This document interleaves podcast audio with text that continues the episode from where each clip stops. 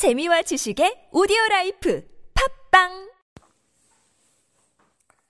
예, 하나님 말씀은 30, 예, 10편 32편 1절로 11절입니다. 예, 1절 보겠습니다. 허물의 사함을 받고 자신의 죄가 가려진 자는 복이 있도다. 누가 복이 있습니까? 진짜 우리가 복 받길 바라잖아요. 여러분 참 하나님께 복 받길 바랍니다. 어떤 사람이 진짜 복이에요? 허물의 사함을 받고 자신의 죄가 가려진 자가 복이 있도다. 세상에서도 그런 생각하잖아요. 악한 일을 행한 자는 저주를 받고 선을 행하면 복 받는다. 이건 일반적 그런 거죠. 마찬가지로 그 이상이죠, 사실은. 뭐냐면 우리가 선만 행하는 건 아니잖아요. 악도 행합니다. 악을 많이 행하는데 그럼에도 불구하고 그 악한 것이 저주를 줘요. 악한 것이. 그러면 우리가 그럼 악함을 안 하냐? 악한 일을 할 때가 있잖아요. 우리가 죄를 짓는단 말이에요. 그럼 저주를 받게 됩니다. 그러면 결국에는 선은 그렇다 치고 저주는 받지 말아야 돼요. 저주, 그죠? 저주와 축복. 저주를 받지 않으려면 어떻게 하면 되냐? 선행을 해서 쌤쌤 하는 거냐? 보통 그게 로마 카톨릭이나 이런 이단들의 주장이에요. 선을 행해서 악한 것을 쌤쌤 하려고 하는 그런 거 있잖아요. 근데 그것은 상당히 나쁜 방법이죠. 왜냐면, 부자가 있어요. 홧김에 다른 사람의 물 이렇게 눈을 딱 찔러 갖고 눈을 터트렸어요. 한쪽을. 그러면서 하는 말이 내가 돈을 줄게. 100만 원. 이런 방법. 이게 이게 쌤쌤이 아니잖아요. 이게 이런 방법은 그렇다고 해서 그 사람을 위해서 내가 뭐 이렇게 돈을 얼마 줄게. 이것은 이런 방법이 뭔 하나님이 원하시는 방법이 아니다라는 거죠. 이런 방법. 그러니까 부자들이 그런 식을 하잖아요. 내가 회장이 누구 운전기사나 이런 사람 막 때리고 매 한 대에 100만원. 이런 식으로. 이거는 상당히 악한 짓이죠. 그러면은 부자들은 끊임없이 죄를 짓는 거죠. 하나님은 그렇게 하지 않고 오히려 악한 것에 대해서 그런 선행을 통하여 보상을 하시는 것이 아니라 악한 것에 대해서 용서하심으로 저주를 없애십니다. 그러니까 우리가 진짜 복을 받으려면 저주를 받지 말아야 되는데 죄를 지었을 때 불구하고 하나님께서 우리를 덮어주시는 의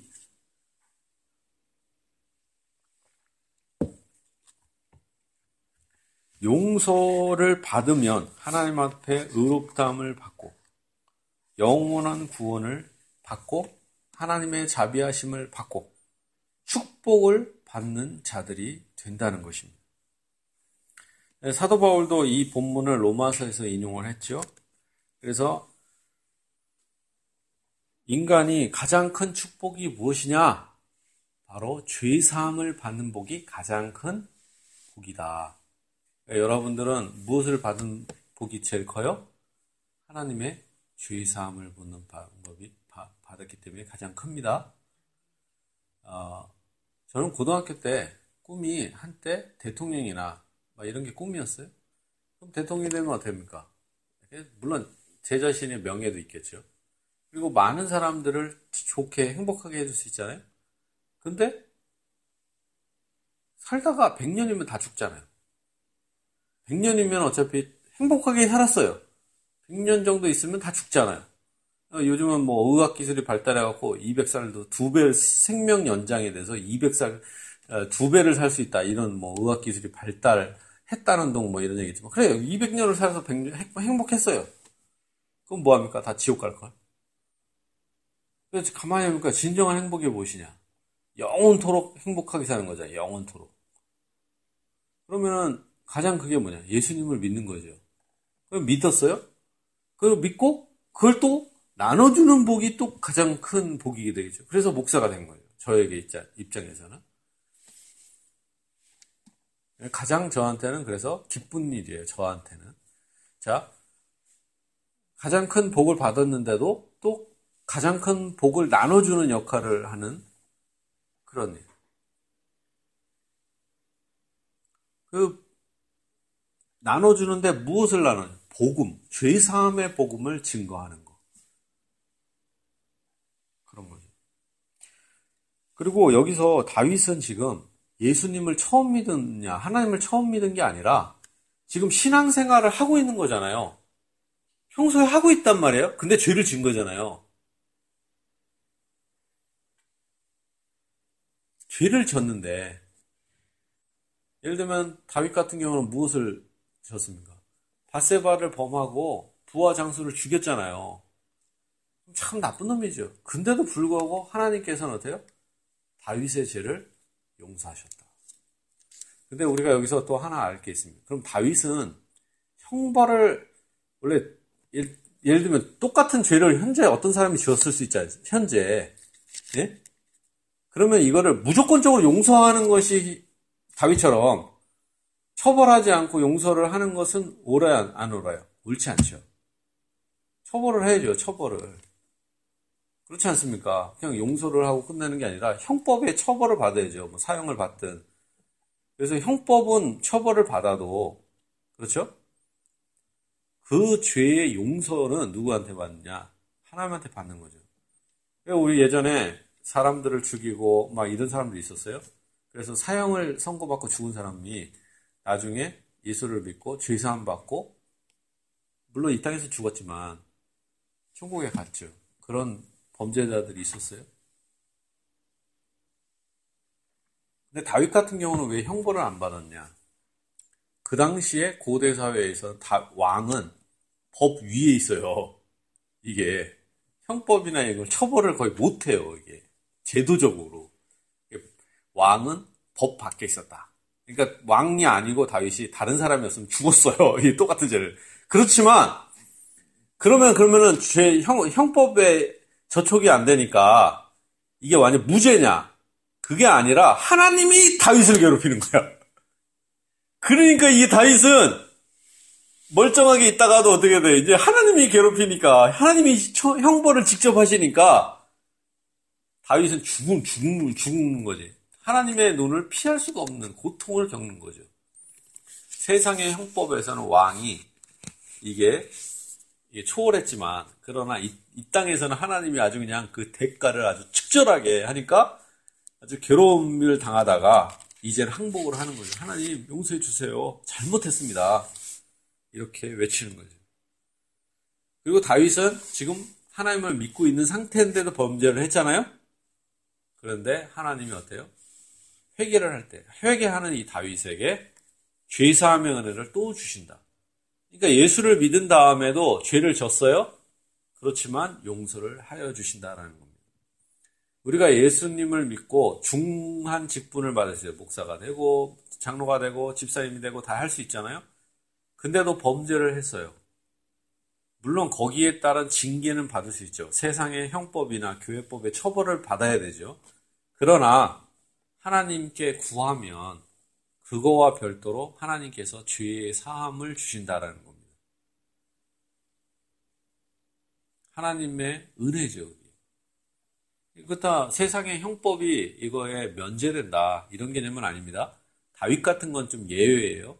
그 시대에. 그리고 여기서 중요한 건 하나님은 계속적으로 택한 자에게 죄를 용서하심으로 복을 주시는 겁니다. 진짜 축복이 무엇이냐? 죄사함을 계속적으로 받는 것입니다. 그리고 진짜 또 복이 뭐냐면 계속적인 죄사함의 복음 설교를 듣는 것이 진정한 복입니다. 사실은. 사람들이 잘 몰라서 그렇지. 생각해 보세요. 좋은 대학 나와서 좋은 아내를 얻고 좋은 가족을 이루고 자식을 했습니다.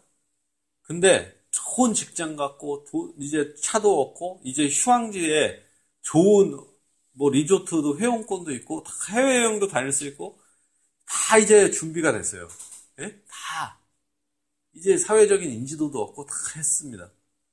근데 악한 교회를 다녀요. 죄사함의 복음이 선포되지 않는 교회에 다닙니다. 그럼 그게 행복해요? 생각해보세요. 우리의 죄는 무엇으로 용서받아요? 하나님의 죄사함의 은혜로 용서받는 겁니다. 근데 그렇지 못하게 되면 교회 가는 게 하나의 형식이 되는 거잖아요. 그 예배는 무슨 예배와 같아요? 가인의 예배와 똑같은 거예요. 가인의 제사. 가인도 잘 먹고 잘 살았을 거 아닙니까? 그렇지만 그걸 복되다고 해요? 제사도 드렸습니다. 그거는 가인의 제사와 똑같은 거죠. 진짜 하나님이 받으시는 예배는 다윗과 같은 지금 이런 거죠. 이런 마음. 2절입니다. 마음에 간사함이 없고 여호와께 정죄를 당하지 아니하는 자는 복이 있다. 누가 복을 받아요? 여호와께 정죄를 당하지 않는 사람. 마음에 간사함이 없죠. 왜? 하나님만 의지하니까. 여호와께 정죄를 당하지 않는 자가 복이. 진정한 복이 무엇이냐? 바로 죄 사함의 복을 받는 사람이 가장 큰 복을 받는 것입니다. 내가 입을 열지 아니할 때 종일 심야함으로 내 뼈가 세였도다. 다윗은 지금 죄사함 받지 못하고 하나님께 고난을 받을 때 뼈가 세열 정도로 주의 손이 주야로 나를 누르시오니 내 진에게 빠져서 여름 가물에 마른 같이 되었나요? 다윗이 죄를 지니까 이게 하나님이 이게 징계를 하시는데 그 강도가 식량할 수 없다라는 거죠 이게. 그러니까 이게 세상에 이게 법에 저촉되지 않는다고 해서 이게, 이게 고통이 어마어마한 거죠.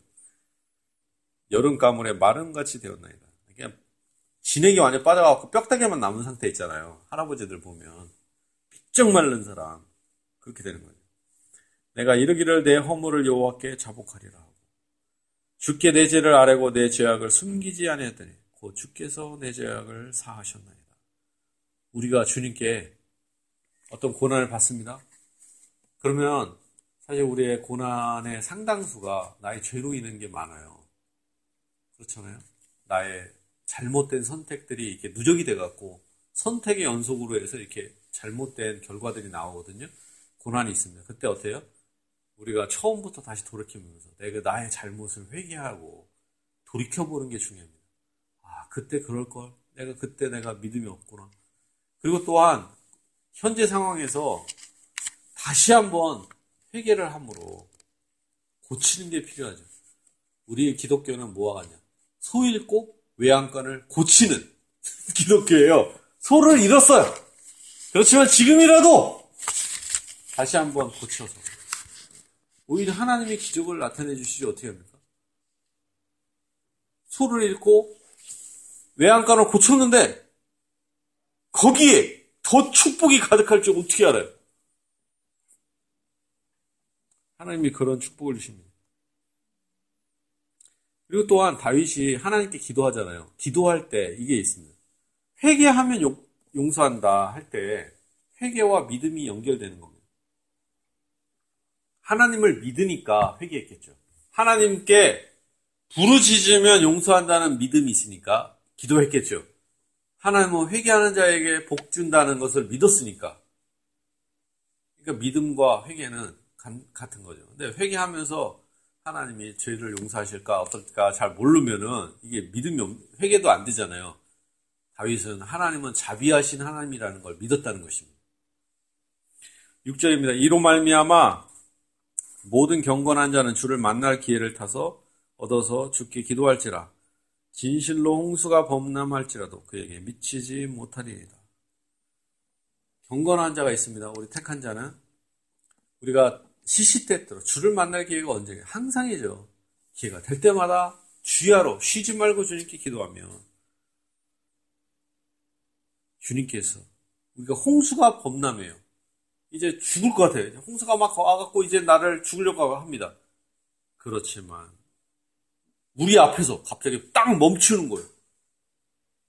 택한 백성들을 홍해 바다 앞으로 하나님이 몰아 넣으신 겁니다. 출애굽을 했는데 홍해 앞바다에 몰았는데 물이 절벽 것 같아. 너무 무서워. 근데 하나님께서 이 홍해 바다를 세워요. 양 옆으로. 그 중간으로 쓱 지나간다고 생각해보세요. 바닷물이 벽처럼 위에 양쪽에 딱 세워져요. 이거는 놀라울 만한 기적이지 않아요. 바로 하나님은 그 이상의 기적을 지금도 행하시는 분이십니다. 그에게 미치지 못하면 주는 나의 은친 처시오니 환난에서 나를 보호하시고 구원의 노래로 나를 두르시리다. 반드시 하나님께서는 이렇게 택한 자를 환난에서 보호하십니다. 그리고 구원의 노래로 두르십니다.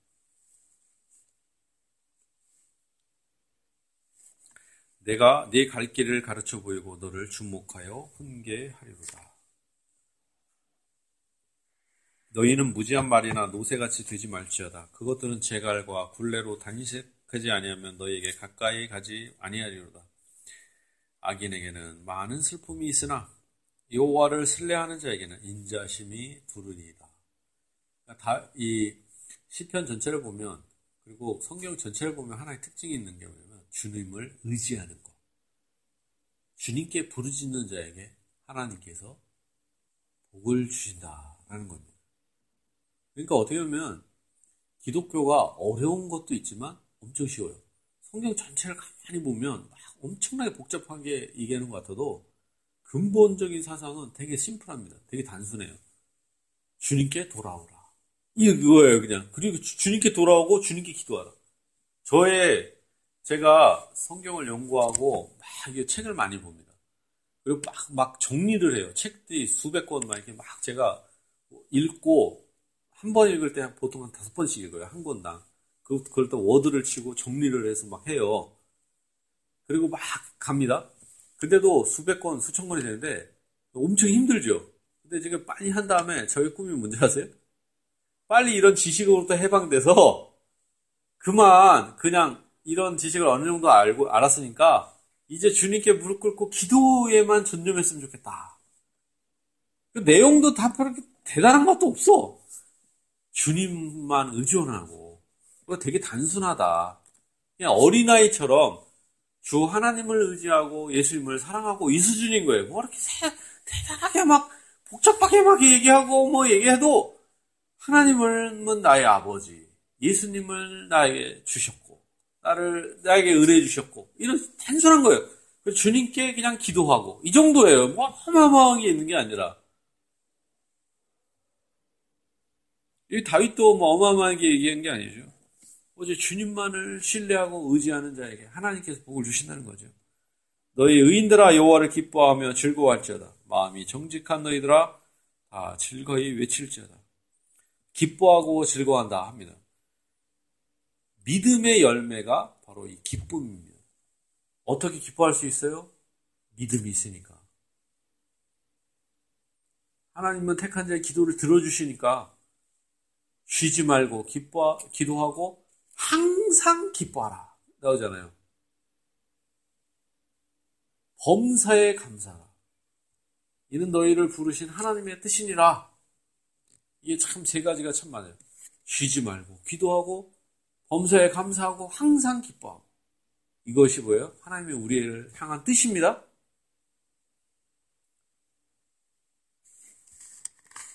범사에도 감사할 수 있죠. 마음이 정직한 너희들아 다시 읽어야 돼. 근데 여기서 정직이란 단어 이렇게 딱 나와요. 정직. 우리가 택한 자로 부르심 받았어요. 이제 세상을 살아갈 때 어떻게 해요? 정직하게 살아가야죠. 하나님을 향해서 뿐만 아니라 세상을 향해서도 의롭고 거룩하고 정직하게. 그게 바로 하나님이 우리를 부르신 목적이죠. 그런 상태에서 기도할 때, 비록 외롭고 힘들어도 하나님이 응답하여 주십니다. 거룩하고 의롭게. 묵묵히 걸어갈 때, 하나님이 복을 주십니다. 그리고 정직하다는 건 뭐예요? 세상을 의지하지 않고, 두 마음을 품지 말고, 오직 하나님만 의존하는 자. 하나 단순한 사람 그런 자에게 하나님만 의지하는 자에게 하나님 복을 주십니다. 그동안 내가 세상 것, 세상 사람 누구한테 다 해봤자 다 그게 말짱 그런 거 있잖아요. 나는 누구를 향해서 그 사람이 나의 뺑이라고 생각해요. 그 사람한테 잘 보이고 이렇게 하면. 근데 이런 게 있습니다. 그 사람이 나의 빽이 아니라 그 사람은 나를 볼때 빽으로 보냐? 그 사람은 나를 짐으로 볼 수 있잖아. 나는 그 사람을 땡으로 좀 삼아보려고 이렇게 했는데, 알고 보니 그 사람은 나를 짐으로 생각한 거야. 짐짝이야, 짐짝. 그 연락 오면 되게 짜증내. 그렇지만, 이게 마지못해서. 근데 나는 그 사람이 나의 백인 자. 알고 보니 짐이야. 우리는 그런 사람의 짐이 될 수 있잖아요. 진정한, 그래서 찾아봤자 소망이 없어요. 누구만 있으면 돼요? 우리는 하나님이 나의 주인이시고, 나의 진정한 피난처시고, 나의 힘이 되어 주신다는 것입니다. 진짜 여호와 하나님 한 분만으로 만족하시고 큰 힘을 얻기를 바랍니다. 주 하나님께서 여러분에게 이러한 축복을 주시기를 예수님의 이름으로